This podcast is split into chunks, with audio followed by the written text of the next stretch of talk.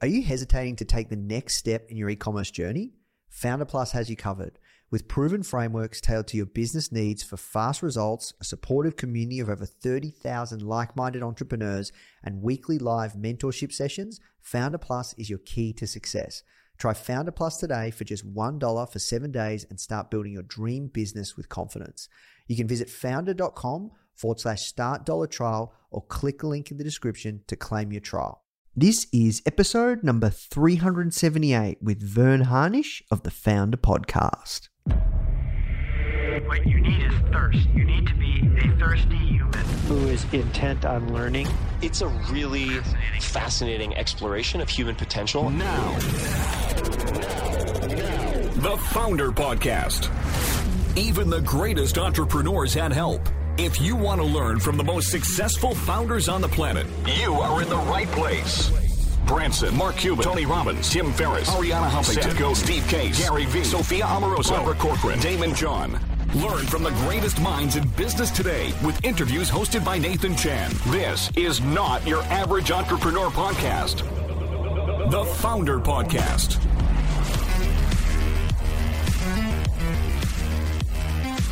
Hey guys, thank you so much for tuning in. Before we start today's episode, I just want to let you know that our goal at Foundr is to help entrepreneurs succeed however we can by giving away high quality content in the form of interviews, blog posts, podcasts, YouTube videos, you name it. We put out so much content to help you. And another interesting project that we're working on right now is partnering with world class founders like Daymond John, Alexa Von Tobel, Greta Van Riel, and so many more to teach crucial skills like negotiation, finance, e commerce, and so much more. So, if you'd like to get access to these free trainings with founders like this, which is 100% free, just go to foundr.com forward slash free.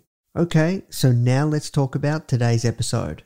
Hey guys, Nathan here. Welcome back to another episode. Today's guest, his name is Verne Harnish, and he's the founder and best-selling author of Scaling Up.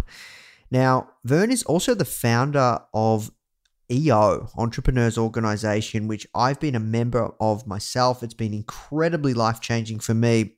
And in this episode, you're going to learn some truly incredible stories from someone that really knows what it takes to grow and scale the business of your dreams. Verne's going to break down his encounters with Steve Jobs and he provides some of the most sage advice we've ever heard on this podcast when it comes to growth and scaling up. So, without further ado, here is our conversation with Verne Harnish. Thanks so much for taking the time to speak with me today. Uh, the first question we ask everyone that comes on is uh, How did you get your job? aka, how did you find yourself doing the work you're doing today? You know, Nathan, it's I wrote I read a book called Greatness Cannot Be Planned and and this was not what I was planning to do. I, I thought I was going to be a nuclear engineer. I was heading off to the Navy uh, to run nuclear subs, but I got diverted. Um, so uh, the quick story, it was kind of a riches to rags story. My dad had launched a successful company with three partners, scaled it dramatically. We were well off, and then he lost it all in the 73 recession. And he started selling everything off that we had every asset, every home, every property, every toy. And ultimately couldn't couldn't save it. Uh, really kind of you know messed up our family. He became an alcoholic and and so we became janitors. Uh, I we then decided after doing that for six months that we'd launch a little appliance repair business. And I ultimately joined Nathan, my wholesaler in Wichita, Kansas, and actually helped them scale that to about 12 million. Uh, but the president was a YPOer and the son of the founder. I knew I wasn't going to be president. So I was going to head off to the, I'm an engineer by training. I was going to head off to the nuclear Navy. And Don Simpson, my mentor, the, the owner of the company, said, Hey, go talk to a board member who was building the Center for Entrepreneurship at Wichita State. And I went to go talk to him. And I came out of the meeting, him hiring me to say, Hey, why don't you come help me build this entrepreneurship center? And I thought, you know what? That'd be cool. Uh, if I could help any entrepreneur avoid what my dad went through and our family went through, you know, that'd be worthwhile. And so that's how I ended up in the entrepreneurial world, launched ACE, launched YEO, launched the MIT program, launched our company. And so uh, next year is my 40th anniversary, Nathan, of helping entrepreneurs. Yeah, wow. Awesome. So talk to us around like scaling. Why, why are you so passionate about scaling companies? You know, they are, I've been referring to them lately as the first responders of the local and global economy. I mean, it is the scale ups, Nathan, that do all the heavy lifting in our cities and countries. They generate generally most of the net new jobs and the innovations that have really been able to help raise the, the standard of living every place around the planet. So they're the unsung heroes, and somebody I felt needed to support them, like my dad had needed support. And at the time, as you know, there's always been lots of information on how to start up. You know, today there's like a startup incubator on every corner in every town.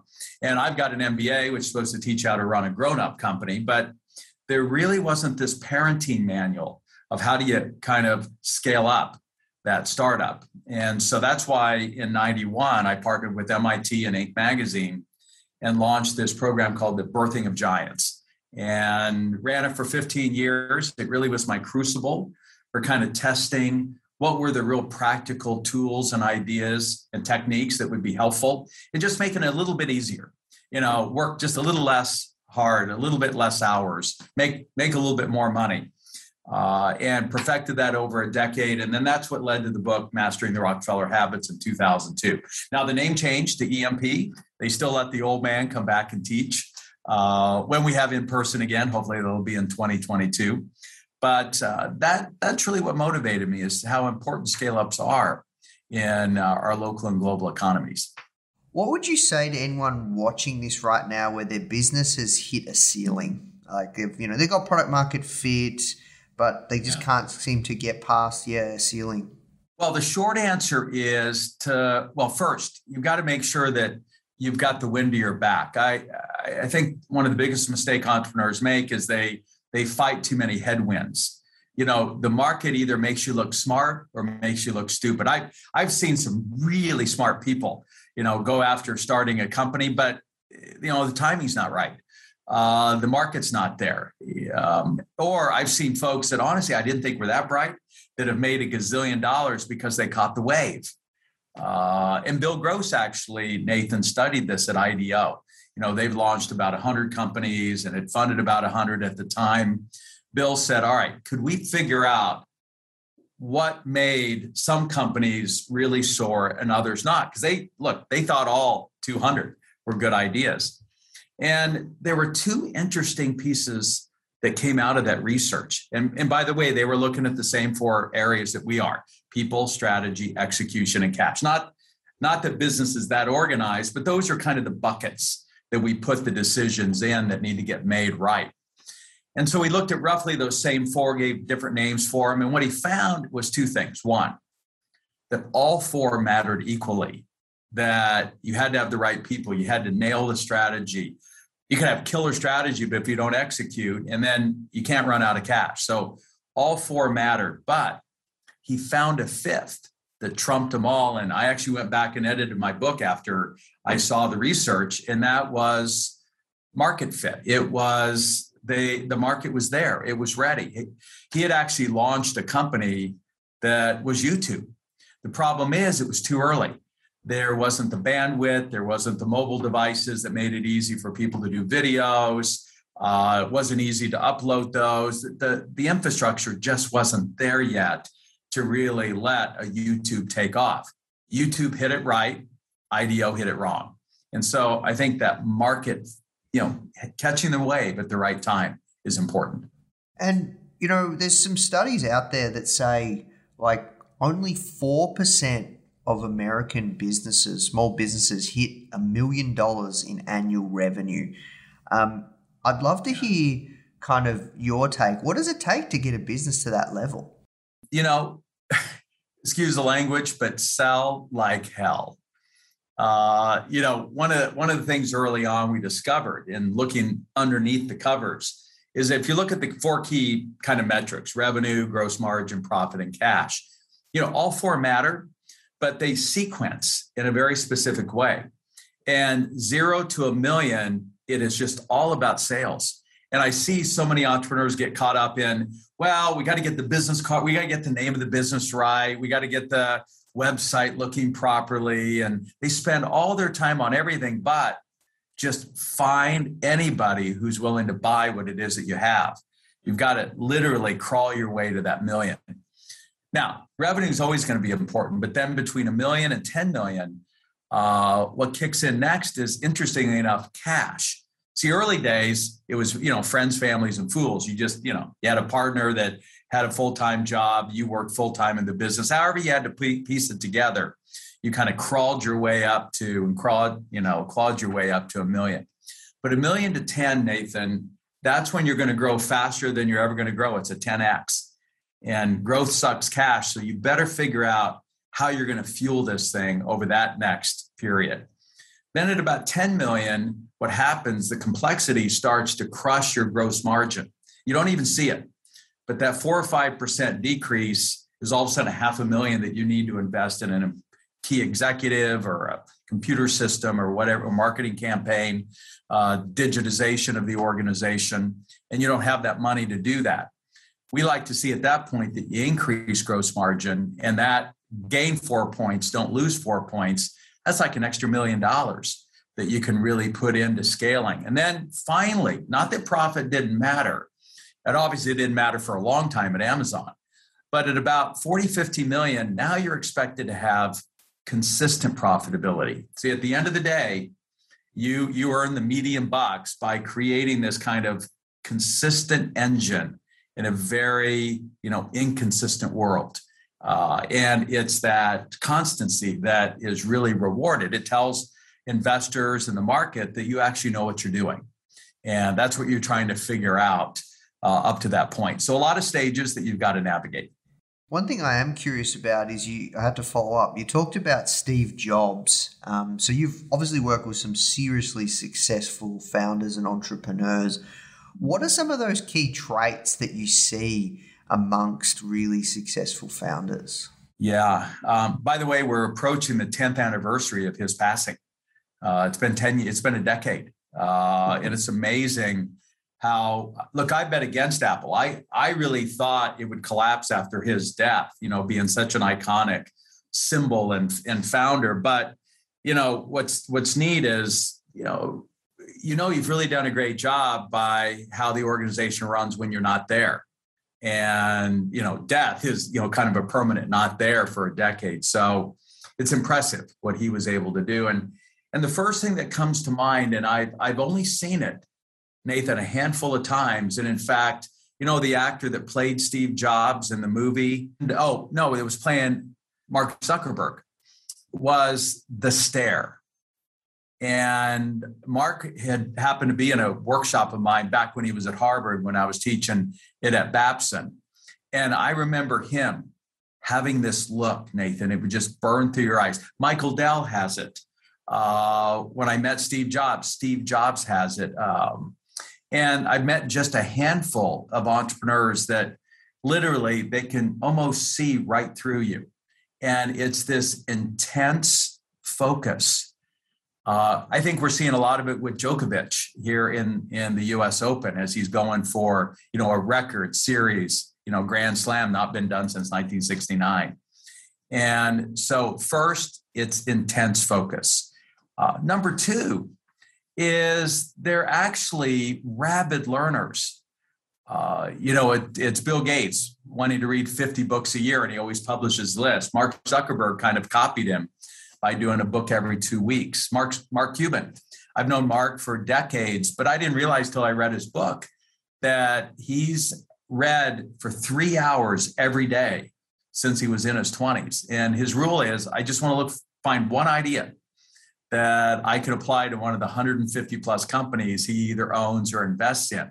And so I really do think leaders are readers is a is a real thing. And they're hungry to learn. And, and that's why I think folks are gravitate towards EO and YPO. It's a place where we can continue our, our informal education and learn, as you said, from each other's experiences. So I think intense focus, I think a thirst for continuing to learn, uh, is critical. And then, you know what? they're just extremely disciplined and willing to work hard. I, I I love that Elon Musk talks about that. He says you want to be successful, work really hard, uh, and you've got to put in the hours. Uh, and a lot of folks aren't willing to do that. And how do you manage that balance, though?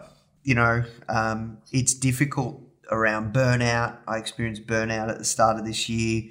Um, yeah. Used to work like ridiculous hours, and then I realized like if, if your mind isn't right, it's not worth it anyways. Yeah. Well, first, I I think balance isn't the word.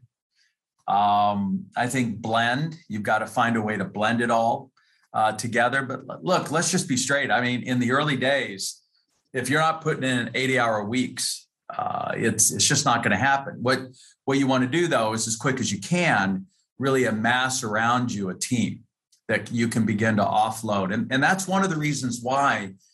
Um, and Ed Roberts' research was clear at MIT that co founders scale further faster than single founders. And three do better than two, four do better than three, and five do better than four. Uh, then you run out of data points. But there's three co founders of Airbnb. Uh, Brad Smart, I mean, Brad Feld, who was in my very first MIT class, he ultimately co founded Techstars it's one of the reasons why you're required. No solo entrepreneur is allowed to even come into Techstars. You have to have a co-founder. And it's that intact team that allows you day one to kind of divide up the duties that make it easier for you to scale. And if it's an intact team, in other words, you had a chance to work together at another business or whatever, and then you choose to leave together, like my dad did and his three buddies at Martin Marietta you can really launch a rocket ship. Uh, and so it's really about having a team, not just being the solo entrepreneur. Though several solo entrepreneurs, you know, uh, you know, can do well. Um, you just have got to outsource a lot of things then as well. You talk to team. Um, something that's not talked about enough, mm-hmm. I, I, especially in when people want to scale. Like I, I don't think it's not sexy I don't think it's one of those sexy things, like you know, and I'm sure you see this in the Growth Institute and all the stuff that you do. Um, but it is so critical, and I'm sure you've hired a lot of p- people over your years. What are the things that you could share with our audience around team hiring and people? So we've got this thing called the Rockefeller Habits Checklist. You know, it's one of the things I'm, you know, pretty known for over the decades. And the number one item on that is number one. And look, we we shamelessly borrowed that from Pat Lencioni. You know, I reference 40 other gurus in my book. I hardly have all the answers, but we've tried to work hard to integrate it. And it's the importance of that team being healthy. Uh, in other words, being able to kind of really debate without hurting each other's feelings, to be able to face the brutal facts, as Jim Collins says it. And it's what you've experienced, Nathan, in your forum you know do you have forum health and we talk about it that way or is some, uh, just a few people dominating and others feel like they're not able to contribute so everything that we've actually learned about what it means to have a healthy forum the fact that we know a lot about each other that we're willing to go deep and go discuss the things that we might not with anybody else are all the same things that you need to do for your executive team a little side note uh, Pat Lencioni uses the tool. Obviously, it's a main tool in YPO and EO forums, and that is the lifeline exercise. And one of the first things that we'll do with an executive team, even one that feels like they're pretty close, is I'll say, all right, go do a lifeline exercise. And for those who aren't familiar with it, you, you take a piece of paper and you draw a lot timeline from zero, in my case, to 62. And then you note what are the four or five high points of your life and what are the four or five lowest points of your life. You kind of map it out. And then you take 10 or 15 minutes to share that with the rest of the team. And that vulnerability, that connection it creates in the sense that, hey, look, we've all had it rough. Uh, and you learn some things about your teammates. I've, I've had executive teams that have worked together for years. In fact, we just had a CEO at our CEO boot camp who's in business with his wife, they finally did a lifeline exercise as an executive team. And Nathan, he she shared something with the entire team that she had never even shared with him as her husband. And that kind of bonding is, is critical, as well as the kind of personality tests and others that allow you to really appreciate each other's differences. So the number one thing for the senior team is, is to be healthy and to stay connected uh, as humans. That's why even the routine of sharing good news at the weekly meeting, personally and professionally, uh, allows us to stay in touch with the personal side of each one of our lives. Um, when it comes to then hiring and attracting people, there a really simple idea is to always have a fishing hole, to identify a place where you can consistently get a lot of talent. Uh, we're right now working with a company that we're in the process of helping to sell. My partner is, and they've got a secret sauce. They've got, I won't mention the country, but they've got uh, a, a workforce in an Asian country that is spending nothing but all day sourcing candidates for them. They have 9,000 candidates in their database. And that's one of their secret weapons to being able to staff these various projects they do for major pharmaceutical companies and the like. Uh, we've got a client in Florida that went to University of Michigan, and he discovered that the athletic department has a placement service where they place student athletes. And if you want workers who, first of all, have will, the first thing we think you ought to hire based on, the next one's being value match, result, skill being last. Um, look, student athletes have learned how to face defeat, to push, push through the pain, to, to get up and work out way before school starts, to know how to compete, how to work together as a team.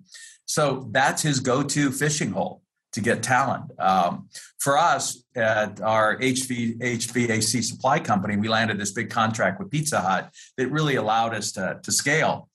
We were getting talent from Honeywell. Honeywell was known to hire young people, training up well, and then would like them to join companies like ours where they become Honeywell bigots uh, without being on Honeywell's payroll. And so we think it's important that you find a fishing hole where you can fish and get the talent that you need in order to scale. Hey guys, I hope you're enjoying this episode and learning a ton. As you know, in this series, we interview some of the greatest founders of our generation to find out how they did it. However, if you're thinking of starting your own business and you want to hear from some incredible stories from everyday people like you or I who are actually in the trenches, only been building their business for maybe one year or two years, like that are building right now and they're really in the early stages, but they're getting success, you should come and check out our new podcast, From Zero to Founder hosted by our community manager, Molly Flynn. These are in the trenches stories from our very own successful students that have gone through some of our programs. People just like you who are deep within the process of building their very own successful business. These are the founders of tomorrow. You can find the From Zero to Founder podcast on all platforms. And remember, it's founder without the E. All right, now let's jump in the show. I really resonated uh, with the lifelines piece. That is golden. Have done it before. Um, very, very, very powerful. I hope everybody, and one of the things, you know, we learned, Nathan, is that when you add a member to forum, it's not the old forum plus, you know, a new member, it's a new forum. And so you've got to do the lifeline exercise again. And the same thing as you're scaling the executive team. When you bring in a new person to the team, it's not the old team plus one, it's a brand new team. And so it's critical that you actually do that lifeline exercise again uh, with everybody to create those connections quickly. Yeah, no, I love it. That's gold. Um, can we, for those that are not familiar with the Rockefeller habits and framework, um, definitely go out and get the book. Definitely go out and get scaling up. But I, can we go a little deeper? Can we talk through some of the other pieces and, and why it's so critical? Yeah if we start with the original book, which by the way, I'm revising, I'm going to come out with a 20th anniversary edition. Next year is the 20th anniversary of that book, 2022. And it really revolved around three disciplines. And those three disciplines really kind of answer the question if you're not scaling, whatever that is for you, you're not achieving what you know you could achieve, it's probably for one of three reasons. First, priorities. You're either working on the wrong thing or you're working on too many things. Uh, we used to host George Naddaff. I think we still do at the MIT program. And he would always say, look, you can't sit on two toilets. Uh, so you really have to have that single minded focus in terms of priority. Both today, what's the one thing I got to get done today, this week, the sprint or two, this quarter, this year, and obviously over the next 10 to 25 years. Number two, though, the only way you really get insight to what that priority, that focus should be, is to have what I consider the oldest profession, intel. You know, it's intel that wins markets and wins wars. It's that that raw data from the marketplace, from customers and employees. And so it's data is the second discipline. And it, and by the way, John D. Rockefeller had the most sophisticated telegraph system where he could be getting data in hourly from his oil fields over in Russia. Think about what it was like to get information back in the 1800s. I mean, today it's easy given given the internet. And then number 3 is the meeting rhythm. Look, it does you no good to have this information if you don't get in a room and talk about it. And if you want to move faster, you need to pulse faster. So it's one of the reasons why John D. Rockefeller met with his team every day. Steve Jobs came back. We were talking about him earlier when he came back to Apple to save it. First thing he did is he took his conference room and converted it into a situation room. And the four leaders of the four projects met every day with Steve. And he had lunch every day with Jonathan Ive. And when Airbnb hit the pandemic and lost a billion dollars worth of bookings overnight, Nate, one of the co founders who I know, said the first thing they did uh, is they went into a seven day a week daily huddle. They met every day for seven days. Um, and they've continued to do it pre and post IPO because it's been so powerful. So this this daily huddle, this day, week, month, quarter, year set of meetings where you deal with the number one issue inside any organization, communication is critical. So, in summary, uh, if you can get in a room and talk about the brutal facts, but you've got to have the information.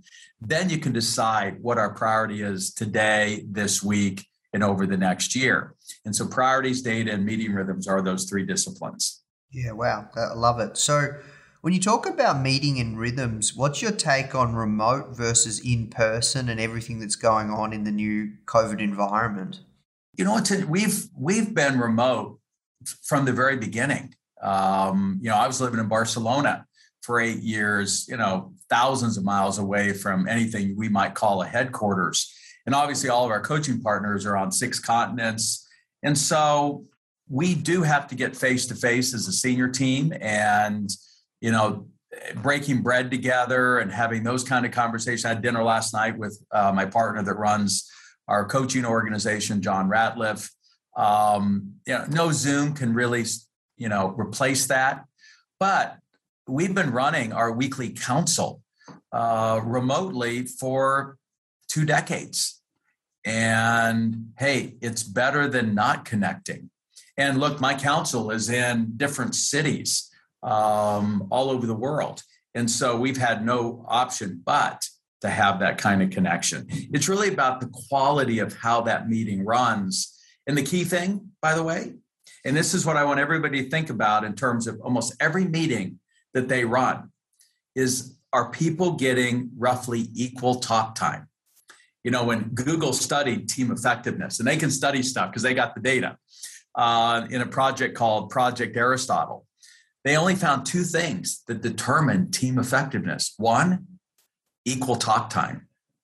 And number two, this kind of social connection. And guess what? That's what we get in forums. You know what people can't believe, Nathan? that, that, that don't know what a forum is, that you put together eight type A CEO entrepreneurial personalities. And you know what's key to make that forum work? The timekeeper, right?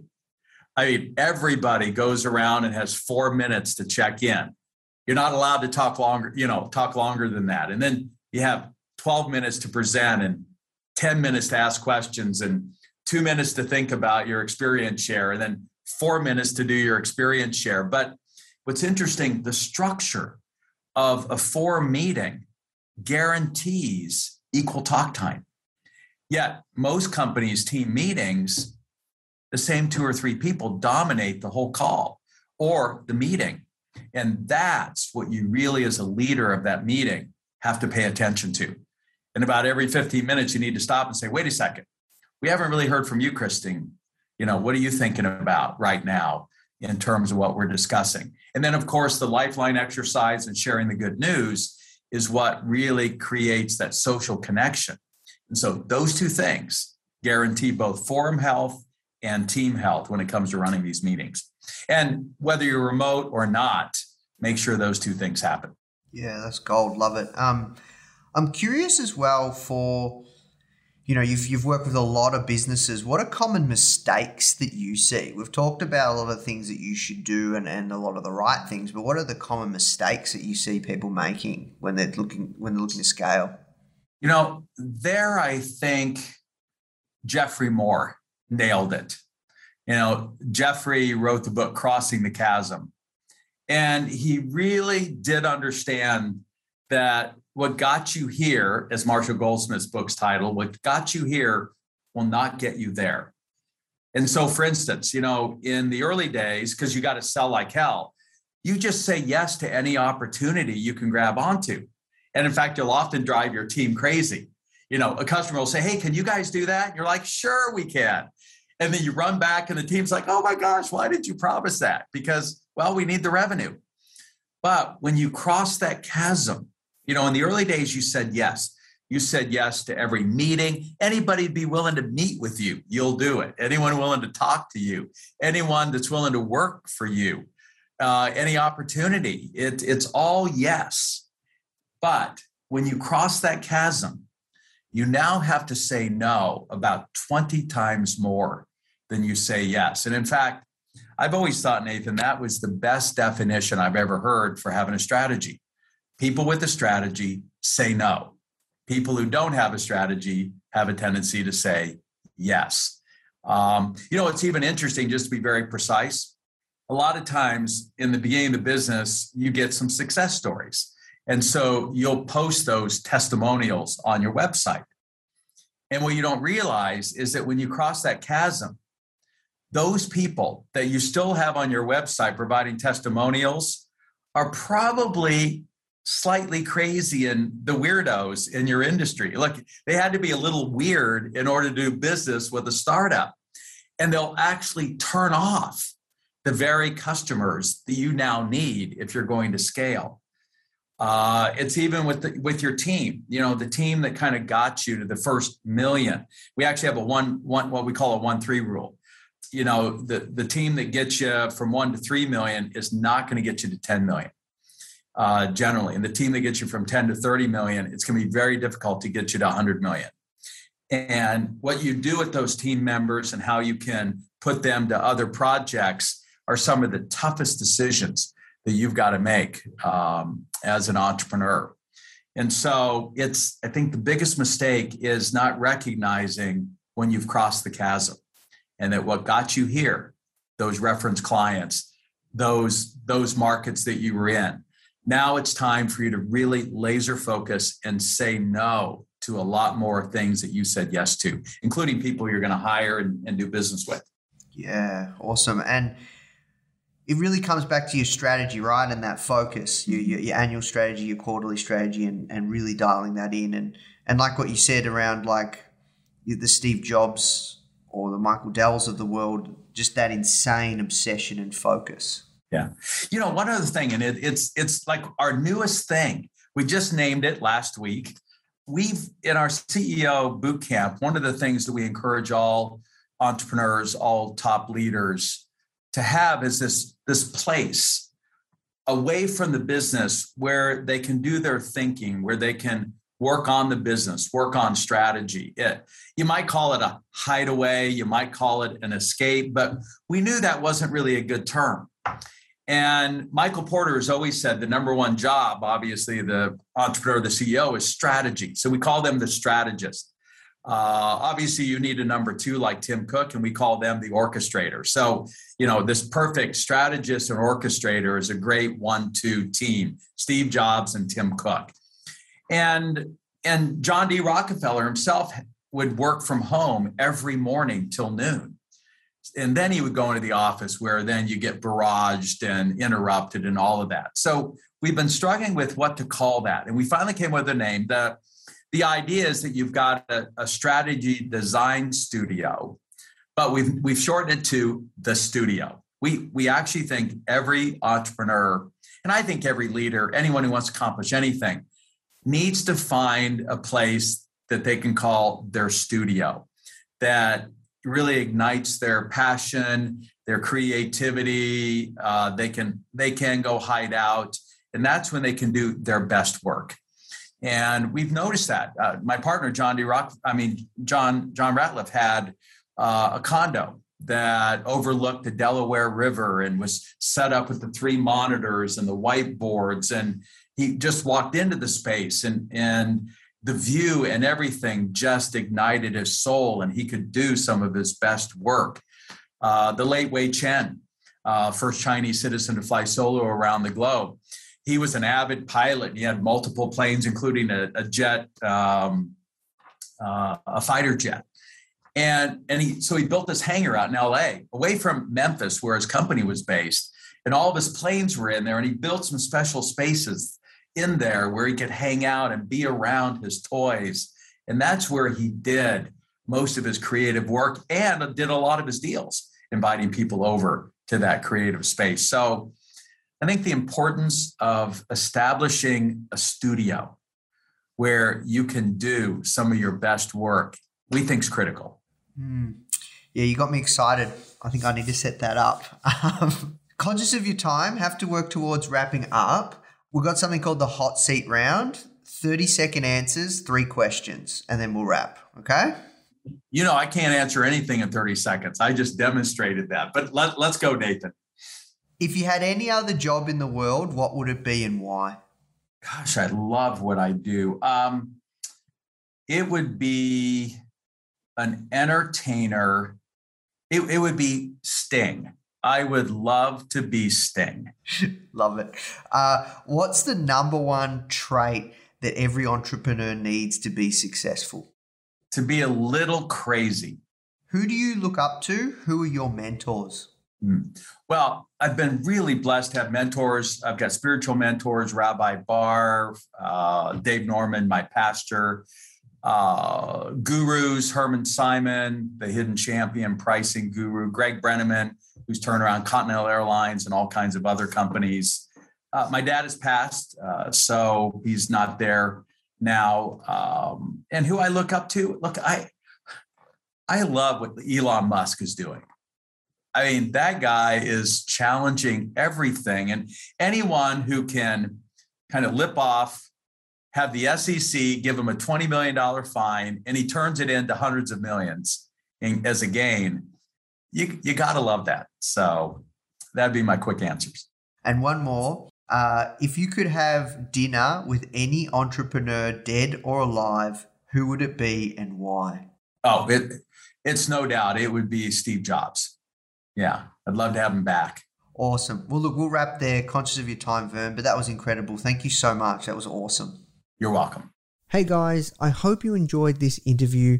As you might already know, our mission at Foundr is to help tens of millions of people every single week with our content either start or grow their business, which is exactly why we're partnering with world class founders such as Daymond John, Alexa Von Tobel, Greta Van Riel, and so many more to teach crucial skills such as negotiation, finance, e commerce, and so much more so, if you'd like to get access to these free exclusive trainings, please go to foundr.com forward slash free. These are 100%. We go super in depth on teaching a particular topic, and I know that you're going to love them if you enjoy this podcast. So, just go to foundr.com forward slash free. All right, guys, I'll see you in the next episode.